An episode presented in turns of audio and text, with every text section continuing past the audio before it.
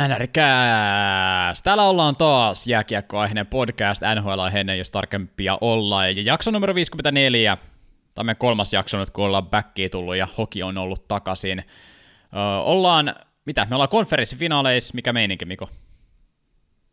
No jääkiekon suhteen ihan hyvä. Muuten tässä on ollut vähän terveyshuolia ainakin itselläni, että saa nähdä, miten se vaikuttaa, jos ääni on vähän käheä tai artikulointi ei ole normaalilla harrastelija-podcastajan tasolla, niin siinä on syy, mutta jos noi pelaajat tuolla kaukalossa vetää loukkaantuneena, niin silloin munkin ne. pitää vetää tää loukkaantuneena. Et näinhän se toimii, eikö niin? Just näin, just näin. Tota, tästä on paha, kun on, on, jak, on tota viikkoa, pari viikkoa jaksojen välissä, niin aina koittaa kaiveralla muistin ystyröitä, että mihin mä jäätiikään, mutta sen ainakin muistaa, että ei, puhun, ei puhuttu kaverista nimeltä Joel Kiviranta vielä. Pakko varmaan pari sanaa sanoa tuommoisesta legendaarisesta suorituksesta, jota Kiviranta tulee muistaa loppuelämään, ja varmaan kaikki NHL-seuraajatkin tulee aina muistaa sen 2020 Game 7, mihin joku ihan randomi Kiviranta tuli iskee hattutempuun, ja, ja, ja kaikki ne tärkeimmät maalit, se tasotus sinne loppuun, ja sitten se voittomaali siellä, niin huikea tarina, eikö niin? No joo, kyllä varmasti muistaa koko loppuuran tollasen ja olihan se Game 7 kokonaisuudessaan, niin se oli ihan mieletön jääkiekkoottelu. Se oli varmaan parhainta, mitä mä oon tänä koko vuonna nähnyt. Öö, se oli draamaa. Se oli parasta mahdollista urheiludraamaa. Niin, jääkiekko on parhaimmillaan just, että ei oikeasti voi tietää, mitä tulee tapahtumaan ja tunteet niin kuin menee ihan, ihan päädys toiseen 10 sekunnin aikana, kun Colorado iski sen neljä kolme maali, mikä nyt aina loogisissa, loogisissa urheilutapahtumissa ja jääkiekkootteluissa on se voittomaali, mutta sitten 10 sekuntia myöhemmin siellä on suomalaisia kentällä Dallasilla, melkein, melkein koko kenttä on heiskaset, on hintsit, on, on tietenkin kiveranta ja sitten sieltä tulee iskeä se tasotus ja sen jälkeenkin mullakin uskal sille jotenkin naivisti toivoa, että mitähän nyt, mitähän nyt jos se iskisi se hattutempu tähän, niin sehän olisi aika kova. Ja näinhän se niin kuin käsikirjoitetu, käsikirjoitetusti tapahtui ja hatun iskeä ja, ja Dallasin eteenpäin siitä sarjaksi aika monien yllätykseksi. Joo, ei ole Game 7 hattutemppui, Gretzky on tehnyt edellisen, että siinä on vähän pohjaa, kuinka usein noita tapahtuu. Et aika kova suoritus, eikä silleen mitään räkämaaleja, ne oli ihan pelimiehen Ei. maaleja kaikki, et etenkin se ratkaisumaali, niin se oli, se oli kaunis. Jep, siis nimenomaan semmoinen kunnon maalintekijän maali, että oikeasti osaa hakea sen tilan ja ajan sieltä, sieltä maali edestä, että, että just pääsee driftaa sille puolustajista puoleksi sekunniksi kat- katoo, katoo niiden silmistä ja sitten pystyy iskeä sinne lähelle yläbörsää sen, sen voittomaali. Joel fucking kiviranta, niin kuin Antti Mäkinen huus. Mitäs muita isoja tarinoita on tässä, tässä ollut, jotka on jäänyt sulta parhaiten mieleen, ennen kuin mennään vaikka vielä tarkemmin näihin konferenssifinaaleihin, joita on nyt pelattu peli tai kaksi kappaletta, kun äänitetään? Um, no onhan tässä tarinoita. Philadelphia Islanders on, oli yksi tarina, sekin meni Game 7. Ja Philadelphia oli, se näytti semmoiselta työmiesten joukkueelta, että jokainen voitto piti kaivaa aika, tota, aika syvältä ja aika kovan työn takana oli, että et mm. Islandersilta sai yhtäkään voittoa ja Game 7 oli sitten vähän tuommoinen pannukakku, että siinä parempi joukkue näytti, että se on parempi joukkue. Joo, tavallaan mä ihan tyytyväinen silleen, että koska Philadelphia just silleen kynsi ja hampaa koitti pystellä mukana, noin Game 5 ja 6 meni, meni ja voitti yhdellä maalilla, niin Mä oikeastaan kiva, että siinä, siinä seiskapelissä oikeasti näin, että kumpi nyt, kumpi nyt on ihan tosiasiassa oli parempi joukko ja se nyt oli Islanders, niin ei jäänyt josittelemista. Itse, no toi Philadelphia hypehän oli parhaimmillaan aika kovaa, että se, se oli jopa suosikki hetken aikaa, mutta oikeastaan heti kun kohtasi Islandersin, niin siinä, siinä aika alkusävelistä asti näki, että, että Islanders vaan on, on, on parempi joukko. Mä en ihan hirveän tarkasti sitä sarjaa seurannut vähiten noista kaikista, niin en, en tarkempaa analyysiä osaa kertoa, mutta ihan, ihan tyytyväinen, että Islanders meni, meni ohi siitä. Joo, kyllä Islanders oli joukkueena ja pelillisesti se oli parempi. Ja sillä ne alempien ketjujen jätkät, niin ne tekee sen oman osuutensa. Philadelphialle mm. ei, ei edes ykköskenttä tehnyt omaa osuuttaan tietyllä Joo. tapaa, niin siihen se ratkeaa loppupeleissä. Onko sinulla tuosta Tampa, Tampa Boston sarjasta kerrottavaa? No, ei, ei ehkä hirveästi. Tampa, no etenkin joku Game 3 oli kyllä aika monen statementti peli, 7-1 voitto.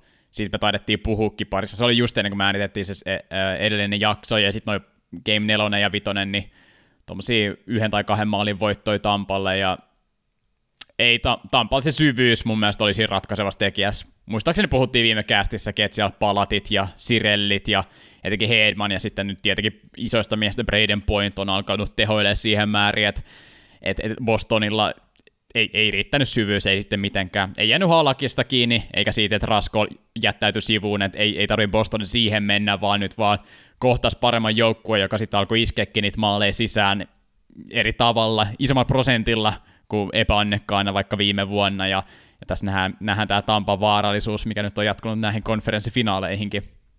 Mm, Bostoni piti olla idän puolella se joukko, joka Tampan pystyy haastamaan, mutta ei pystynytkään. Et, et se on aikamoinen varoituslaukaus sit Islandersille tähän, tähän tota konferenssifinaaliin ja Dallasille tai Vegasille, kuka sitten ehkä kohtaa finaalissa. Et tässä on aika, aika kova haastaja, tai se oh. suosikki. Niin, joo. Ja kyllä mä luulen, että se on lännestä se isoin haastaja, joka tulee, et me nyt vasta nä, nä, nä, nähtiin vasta yksi peli tuota Islanders ja Lightning-sarjaa, eikä nyt yhdestä pelistä voi päätellä kaikkea, mutta kyllä mä luulen, että sitten Tampa menee ja uskon vahvasti, että Tampa tulee menemään läpi. Ja sitten sit mä toivon vaan, toivon vaan tosi paljon, että se lännen haastaja pystyy, pystyy pistämään vastaan hyvin Tampalle ja siellä finaalissa nähtäisi hyvä pitkä sarja. Itse, mm. jos me nyt jo vähän puhuu konferenssifinaalissa, niin toi Tampa, Tampa ja New York Islanders tuntuu just vähän semmoiselta, se tuntuu vähän vääjäämättömältä. Mä, mä seuraan sitä sivusilmällä, ja siellä alkaa tapahtua jotain outoa, jos Islanders alkaa voittaa matseja, niin ehkä mä alan keskittyä enemmän, mutta mä itse näen ton aika semmoisena läpihuutojuttuna, että joo joo, Tampa, ja sitten mä keskityn, että okei, kuka tässä Dallas ja Vegas-sarjasta menee sitten kohtaamaan ton idän, idän voittaja. Mm, jos aika riittää seuraamaan vaan jompaa kumpaa sarjaa, niin kyllä se ehdottomasti toi länsi kannattaa ottaa. Sen näkee paljon kilpailuhenkisempänä. Öö, otetaan tuosta Vegas Vancouver-sarjasta vielä pikkasen. Sekin meni Game 7, eli kolme Game 7 saatiin tähän tokalle mm. kierrokselle. Vegashan aloitti silleen, näytti, että se kävelee, kävelee suoraan jatkoa, mutta sitten yhtäkkiä maalinteko alkoi tökkiä ja, ja niin. Vancouver niin. alkoi napsia voittoja. Et Vegas, Vegashan hallitsi aika paljon noita pelejä, että tämä Deservo-meter, niin oli joku 82 prossaa. Joo. Vegasille vaikka siinä yhdessä pelissä, jonka se hävisi 4-0. Et, et aika, aika erikoisia tapahtumia, mutta se näki ihan kaikista Vegasin pelaajien niin kehon kielestä, että nyt se on tosi vaikea, että se kiekko ei mene sisään ja se turhautuu ja itseluottamus vähän alkaa niin kuin romahtaakin siinä, mutta sitten Game 7 saatiin kuitenkin, ne sai laitettua sen kiekon sisään ja sieltä sitten kiristettiin kuitenkin itsensä jatkoon, mutta kyllä siinä vähän, vähän alkoi melkein usko loppu jo koko tuolta Vegasin joukkueelta. Se oli vähän aistittavissa semmoista. Ja, ö, sama sitten toi Dallas, Dallas Vegas-sarjan eka peli oli oikeastaan ihan sitä samaa. Oh. Et, et maalinteko oli ihan älyttömän vaikeaa. On ja, joo. Mm, sano vaan. Niin, mä otan vielä tuohon Vancouver-sarjaa kiinni sen verran, että et joo, maalinteko oli vaikeeta, mutta mut siis kyllä ne maali paikat ainakin mun silmään löydettiin ja vedot saatiin, saatiin maalille ja tälleen, että et mun mielestä se enemmän kuin että se alkoi sakkaamaan, niin Vancouver, mä, tai en tiedä yhdessä onko se Vancouver vai oliko se vaan just tämä Demko, Thatcher Demko siellä maali, yhtäkkiä playoffissa voi syntyä just tämmöisiä tarinoita, että sieltä tulee rukimaalivahti, joka sitten yhtäkkiä torjuukin kaiken. Tuon pitäisi olla Vancouverin siis seuraava lupaava maalivahti, mutta maalivahti on aina semmoisia, että niistä nyt ei ikinä tiedä, että tuleeko siitä lupauksesta, jostain korkeasta varauksesta ikinä NHL-tason maalivahti. Ja, ja sitten yhtäkkiä sen saa se ultimaattisen konfidenssi päälle, torjuu kaiken. Game 6 nolla peli, missä mis, tota, häntä kohti ammuttiin mitä 48 vetoa, ja ei vaan me, ei vaan me. Ja nimenomaan siinä vaiheessa se turhautuminen sen kyllä alkoi aistia. Ja muistetaan vielä, että siinä Game 7 meni älyttömän kauan ennen kuin maalihana taukes, että Shea Theodore sitten vihdoin ylivoimalla varmaankin Vegasin, Vegasin tätä Consmite-ehdokas, eli toi, toi tähtipakki, niin sai, sai vielä sitten rummutettu se kiekon maaliin, ja se sitten riitti oikeastaan, että Vancouverin ongelma nyt sitten oli sitten heilläkin, että vaikka nyt piti nollaa tai yhdessä maalissa noin matsit, niin eihän nyt itse saanut mitään aikaa, että olihan se niin, niin, niin semmoista kilpikonna, kilpikonnautumista kun olla ja voi, ja toivotaan, että vaan saadaan joku räkämaali sisään, mutta mä oon ihan tyytyväinen, että Vegas sen voitti, koska oli kyllä selkeästi parempi jengi.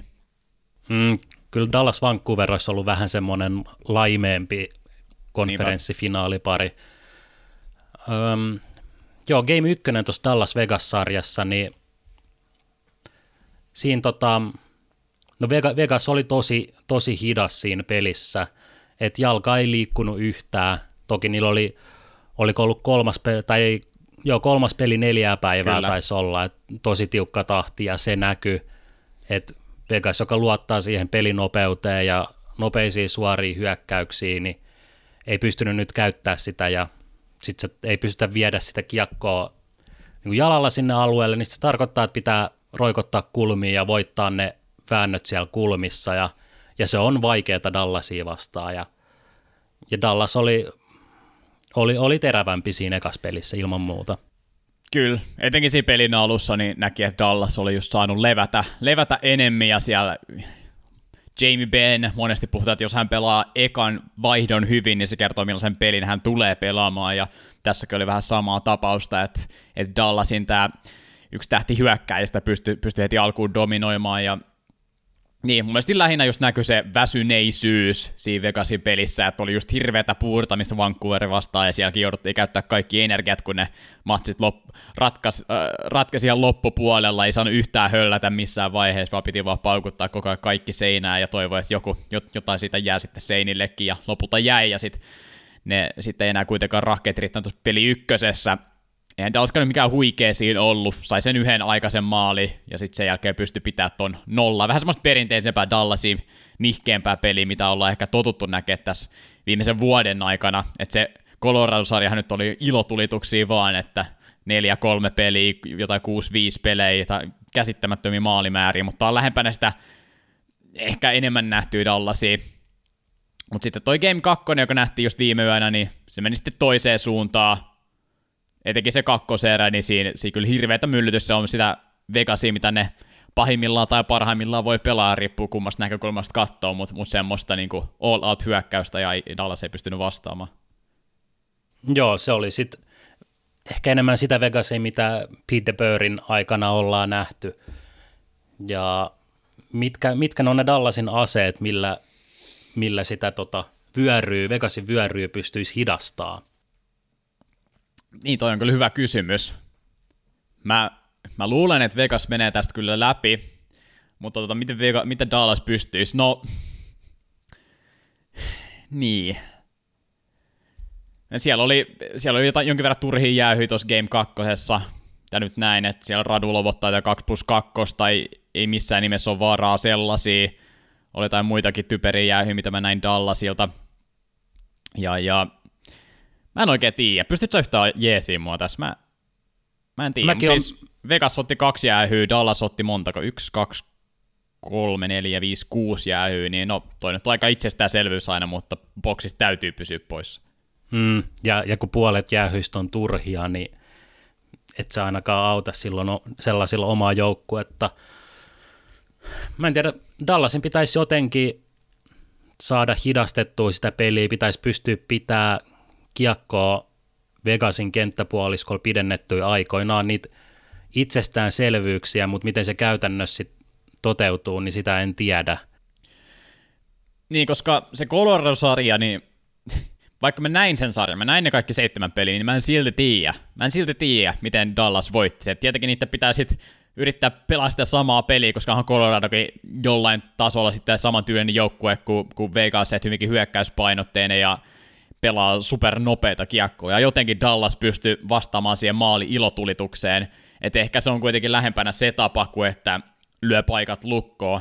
Mutta siis niin kuin mä tästä taas sanoin, niin mä en, en mä, ei siinä ole periaatteessa mitään järkeä, miten ne pystyisi vastaamaan vastaa tuohon hyökkäy, hyökkäykseen, mitä Colorado tarjosi, tarjosi että ei, ei niiden pelaajia pitäisi tällä hetkellä riittää. Ollaan puhuttu sitten ykköskentästä, niin se on, se on ollut liian huono. Sille se ei ollut tarpeeksi hyvä Ehkä se on, se on ehkä yksi avaimista, että jotenkin Segin, Radulov, Benin, niin täytyy, niillä ei saa olla sanotaanko kolme ohipeliä, niitä pitää niinku olla yli 50 prosenttia peleissä mukana, mitä ne ei ole tähän mennessä playoffeissa ollut. Se on ollut ehkä joku, ehkä joku kaksi viidestä tai, tai jotain tähän tyyliin, että on ollut, on ollut pelissä oikeasti mukana, eikä jopa negatiivinen tekijä. Mm. Se, se on ihan selkeä parannuskohde, ja sitten totta kai kaikkien kivirantojen ja tämmöisten pienemmän roolien pelaajienkin pitää pystyä nostaa tasoa. Colorado kärsi niin paljon loukkaantumisesta, että se syvyys, mikä siellä joukkueessa oli, niin se ehkä vähän mureni pala palalta tuossa Dallasia vastaan, mutta Vegasilla se syvyys on tällä hetkellä kasassa, niin öö, se tulee olemaan kyllä tosi vaikeaa Dallasille ottaa tuosta neljä voittoa tai kolme voittoa lisää. On. Öö, kyllä, mä, kyllä mäkin näen, että kyllä Vegas tästä jatkoa menee. Jep.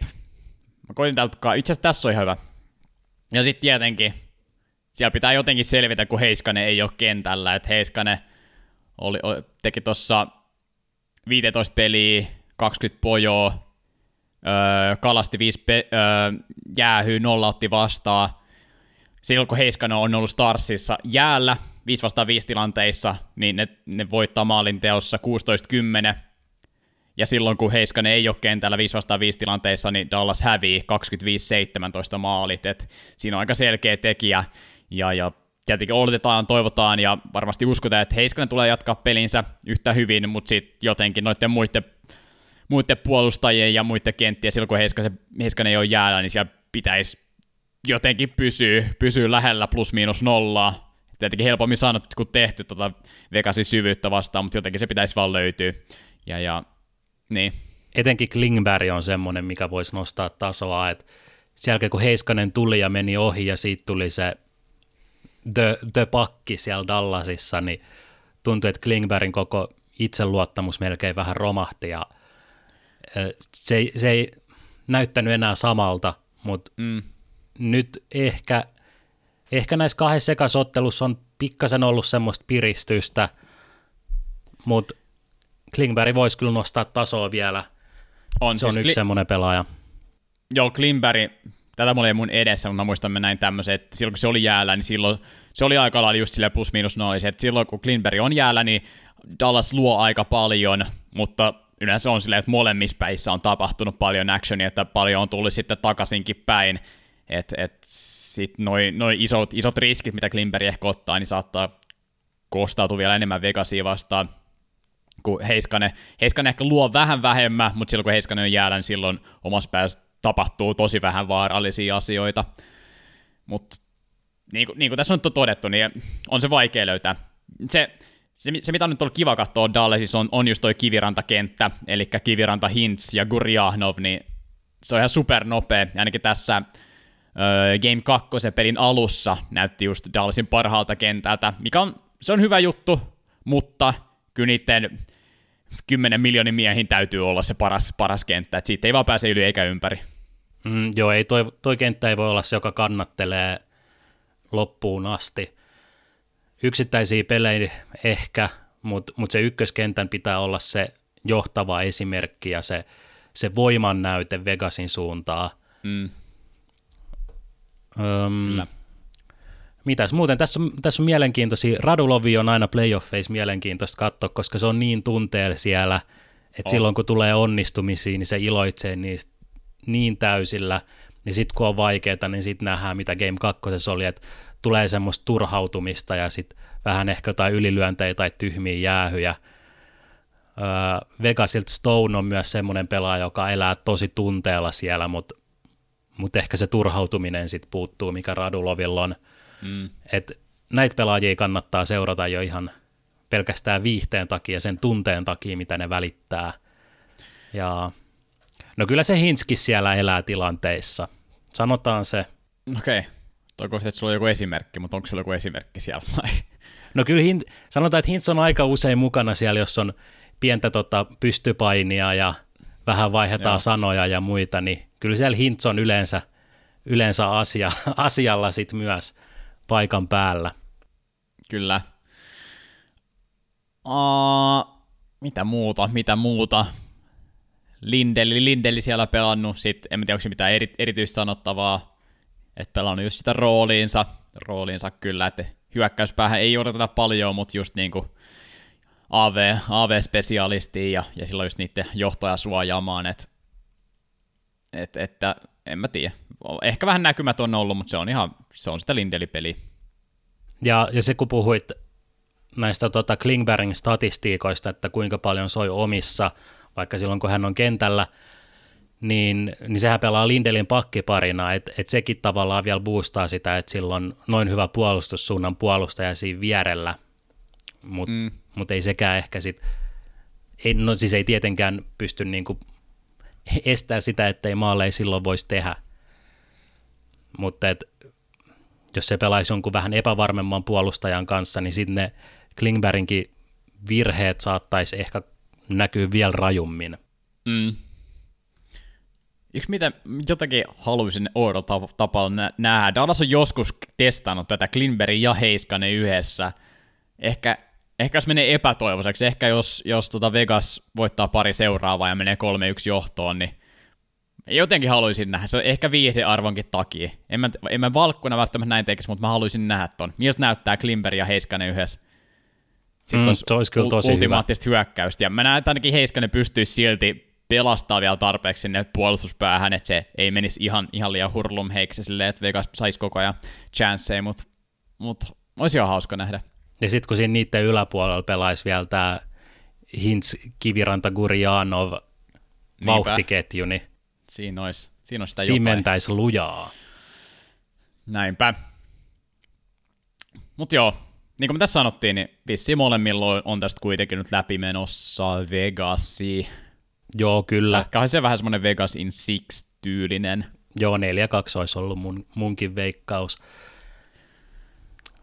Tampa, Tampa Islanders, jos siihenkin nyt veikkaukset leimataan pöytään, niin, niin kyllä mä, mä sanon, että Islanders ottaa yhden, yhden vaan sieltä. Eli viidessä Tampa. Niin, mä olisin melkein samaa, samaa tässä hakenut. Ja, ja No, me ei tarvitse finaalista oikeastaan puhua vielä, kyllä me varmaan tullaan podcastiin saamaan sit ennen sitä aikaan, ennen jännittäviä finaaleja. Aika nopeastihan nämä pelataan, ja NHL, NHL haluaa, että nopeasti saataisiin pelattua, että pääsisi jossain vaiheessa miettimään sitä seuraavaakin kautta. Muistaakseni tuota draftipäivääkin aikaistettiin nyt parilla päivällä, koska se sen takia just, että nyt on saanut vähän jotenkin kirittyä aikataulus kiinni, mutta kyllä tässä nopeasti edetään. Mm, kyllä, ihan, ihan niin kuin hirvittävä toi tahti, mutta onneksi ei kuitenkaan tarvi liikkua, ettei ole sitä logistiikkajuttua siinä aina Niinpä. matsien välissä, mutta mut kyllähän toi, kol, sanotaan kolme, päivää, kolme peliä neljää päivää, niin se on paljon jo, että se alkaa näkyä niin kuin näkykin mm. siinä pelaamisessa, että kuitenkin haluat, että sit kummatkin joukkueet, ketkä siellä on, niin on tarpeeksi levänneitä ja ja pystyy antaa parastaan, niin silloin me katsojina saadaan parasta mahdollista kiekkoa. Jep. Uh, ehkä yksi aihe tuli vielä mieleen, mieleen tässä, se nyt on näiden pelien ulkopuolelta, mutta Mikael Granlund tuli, hänen agentiltaan tuli just informaatiota, sanoi, että ainakaan ei tule sainamaan uutta sopparia ennen kuin tämä free agent-kausi lähtee käyntiin tuossa muutaman viikon kuluttua, että Tuleeko sulle nyt mieleen jotain alustavasti, että mikä voisi olla Granlundille joku hyvä, hyvä kohde, mielenkiintoinen kohde, missä, missä voisi pelata, vai haluaisitko nähdä, että se jatkaisi vielä Nashvillessä? No en ehkä halua, että se jatkaa Nashvillessä. Mikä voisi olla semmoinen seura? Tietenkin toivoisit joku semmoinen seura, mikä olisi menestyvä seura, mutta semmoinen myös, mistä löytyisi hyvä rooli. Mi- hmm. Ja ai niin, me voidaan sitten ottaa keskustelua vielä Lainekin. Laineestakin tuli vähän, että mitäkään siitä tuli, että hän on Mä muistan mikä se on, onko se joku Sportsnet, missä näitä trade-baittejä, näistä puhutaan, että, että mitkä olisi mahdollisia tradeja, ja niistä on ollut puhettakin. Niin ilmeisesti Patrick Laine oli yksi näistä, näissä huhuissa liikkuvista. No Laine, pari... Laine Carolinaa. Niin, no, tota just mietitti. Aho, Aho plus Laine, niin Mm, oishan se, oishan se kombo. No se olisi, siinä vedettäisiin vertoa jo Coloradon ykkösnyrkille ilman muuta. Niin, ja Carolinalla on, on pakki syvyyttä, mitä Winnipeg saattaisi haluta, niin siinäkin mielessä ehkä voitaisiin saada toimimaan, mutta kyllähän tuommoisesta Lainen kaltaisesta pelaajasta saattaa joutua maksaa, ellei nyt Winnipeg tyhmästi tuota pelaa tuota tilannetta. Mm. Tota, mutta Granlundille, en tiedä, pitäisi mennä katsoa, kenelle toisi tilaa, mutta se on vähän vaikea tilanne, koska no se on kun siellä se valmentajavaihdos tapahtui tuolla Nashvillessä, niin se alkoi pelaa heti sen jälkeen paremmin, ja ainakin siinä sai vähän buusattua statseja, mutta ylipäätään, jos katsotaan koko kauden statsit, niin nehän jäi aika, aika, aika heikoiksi, ja muutenkin toi Nashville, Nashville stintti, niin olisiko se nyt ollut puoli pistettä per peli, about ehkä vähän allekin, niin kyllä se arvo on nyt vähän laskenut sieltä Minnesota ajoilta, kun hänet treidattiin. Mm. En tiedä, olisi, olisi kiva nähdä, että Granlund pääsisi ehkä takaisin sille tasolle, mikä Minnesotas parhaimpina vuosina oli, että et, et puhutaan 50-60 tehopisteestä jopa, ja, ja pystyy olemaan semmoinen presenssi isoissakin peleissä. Oh, nyt, se on, nyt, Mm. Se on, vähän, niin se on vähän vaikea, koska Granlund ei pysty silleen kantaa omaa ketjua, ainakaan ykkös- tai kakkosketjua, ja jos se sitten ykkös, jos ykkös- tai kakkosketjus pelaa, niin sitten se hintalappu on varmaan vähän liian iso kolmoseenkin, niin se on just siinä vähän rajamailla, mutta kyllä mä näen, että se jossain, mä en nyt keksi oikein mikä se lokaatio olisi, mutta joku kakkosketju, se tarvii jonkun hyvän maalintekijän siihen oma, omaa ketjunsa, mutta sitten jos saa, niin sit voi ihan hyvin palata vielä sinne 60 pisteeseen, sen mä kyllä uskoin, mutta tämä tilanne on vähän vaikea, tässä on vaikeuttavia tekijöitä, että mistä, mistä se sitten se fitti löytyy, kun näitä, näitä kysymyksiä on aika paljon ilmassa. Mm.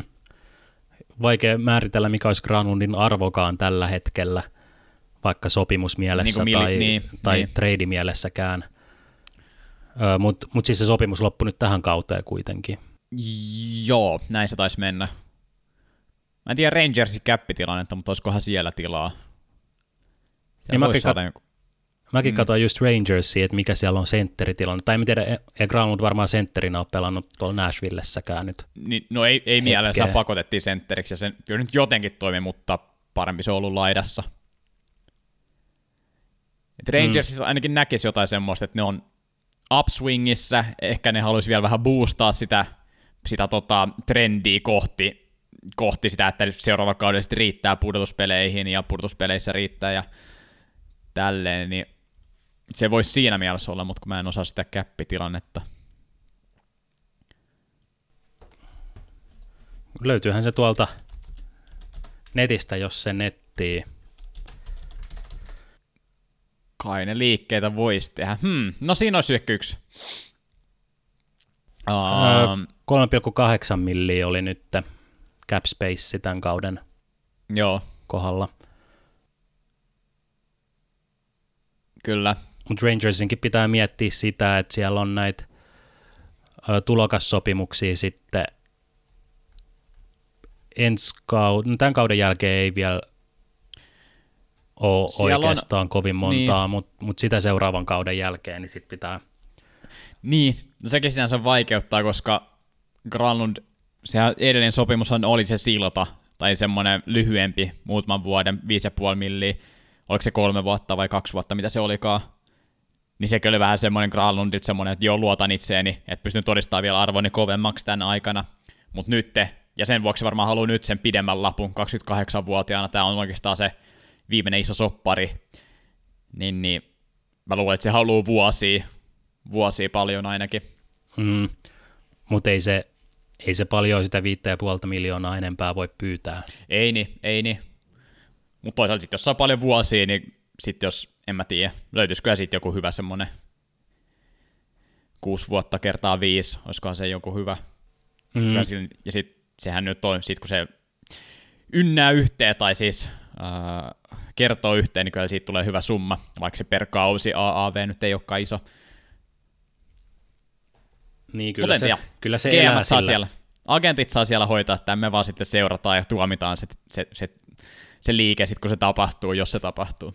Joo, se on tämän podcastaamisen parhaita puolia, että voi arvostella muiden päätöksiä, muun muassa sitä, että minkä takia Ben Bishop laitettiin maaliin tässä yhdessä Dallas ja Coloradon välisessä pelissä, koska itsehän olisin tiennyt paremmin ja en olisi laittanut häntä sinne maaliin, mutta, mutta, mutta tämä on kivaa täältä huudella. Täältä on, täältä on hyvä huudella, joo. Itsehän en olisi Fleuria laittanut, mutta täältä on kiva huudella. niin, kyllä. Joo, jos ei sulla ole muuta, niin mä luulen, että tässä on aika hyvä tämmöinen pikku, mukava puolen tunnin kattaus, pohdinta, pohdinta tuokio, ja mä, mä, mielestä me päästiin kyllä tota, puhumaan, puhumaan puhki noin kaikki isoimmat aiheet ainakin. Joo, kyllä, ja varmaan finaaleiden tienoilla tai aikana sitten palataan seuraavan kerran, kun finaalipari sel- pari on selvillä, ja toivottavasti siellä joku hyvä maukas finaalipari sitten odottelee meidän tulevaisuudessa. Kyllä, toivotan näin. Ei muuta kuin ensi kertaa. Ensi kertaa. Kiitos.